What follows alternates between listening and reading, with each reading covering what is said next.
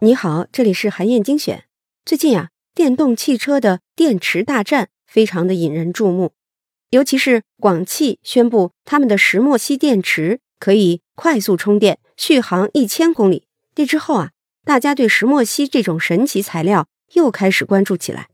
其实啊，石墨烯本来在自然界当中就存在，但是因为它只有一层原子那么薄，所以啊，一直以来都很难剥离出来。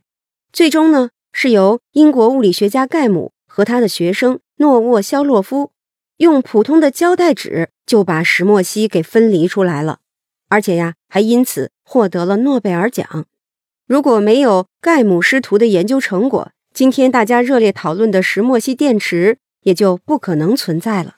在《伟大创意的诞生》这本书里呢，作者史蒂文·约翰逊他就指出了社交当中常用的弱连接。在创新当中也能发挥巨大的力量，而盖姆团队和石墨烯的故事就是一个很好的例证。在研究石墨烯的分离技术的时候，盖姆本来是请他的一位中国博士生去想办法。在常规研究当中呢，这位博士生使用了专门的仪器来打磨坚硬的石墨，经过努力，石墨被打磨成了十微米厚的石墨斑，但是离想要的程度还差得远。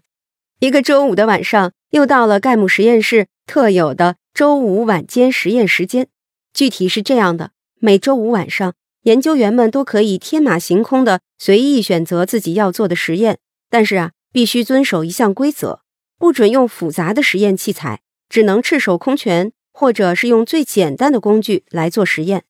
就在这个周五的晚上，盖姆的学生诺沃肖洛夫从垃圾桶里看到了一样东西。正是研究员们在制备石墨样品的时候，为了保证样品的表面清洁，用到的透明胶带。诺沃肖洛夫他就看到被丢掉的透明胶带上沾了薄薄的一层石墨，于是他就把这个透明胶带捡起来，反复的对折，粘来粘去，每粘一次，石墨就被分离的更薄一些。后来，团队成员就是在这个方法的基础上不断的优化，最终分离出了。只有一个原子厚度的单层石墨，这就是让他们获得了诺贝尔奖的石墨烯。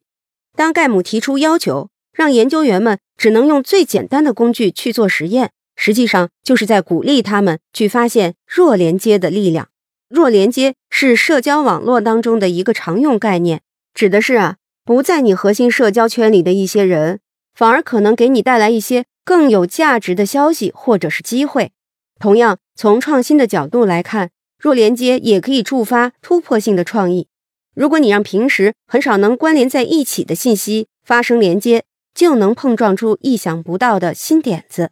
在周五晚间实验里，当研究员们被规定不能使用跟石墨分离相关的所有专业仪器的时候，也就是他们主动放弃了强连接，和偶然发现的沾有石墨般的透明胶带产生了。弱连接的关系，从而获得了突破性的灵感。其实啊，不止如此，周五晚间实验带来的另一个发明，也获得过另类诺贝尔奖。所以啊，我们可以看出，弱连接其实可以帮助你走出惯常的思维，走进一个看似陌生，但实际上充满各种可能性的广阔天地。你要像盖姆设计周五晚间实验那样，主动创造条件。去拥抱弱连接。好，以上啊就是我为你分享的内容。我在阅读资料里为你准备了本期音频的金句卡片，欢迎你保存和转发，更欢迎你在评论区留言分享你的精彩观点。韩燕精选，明天见。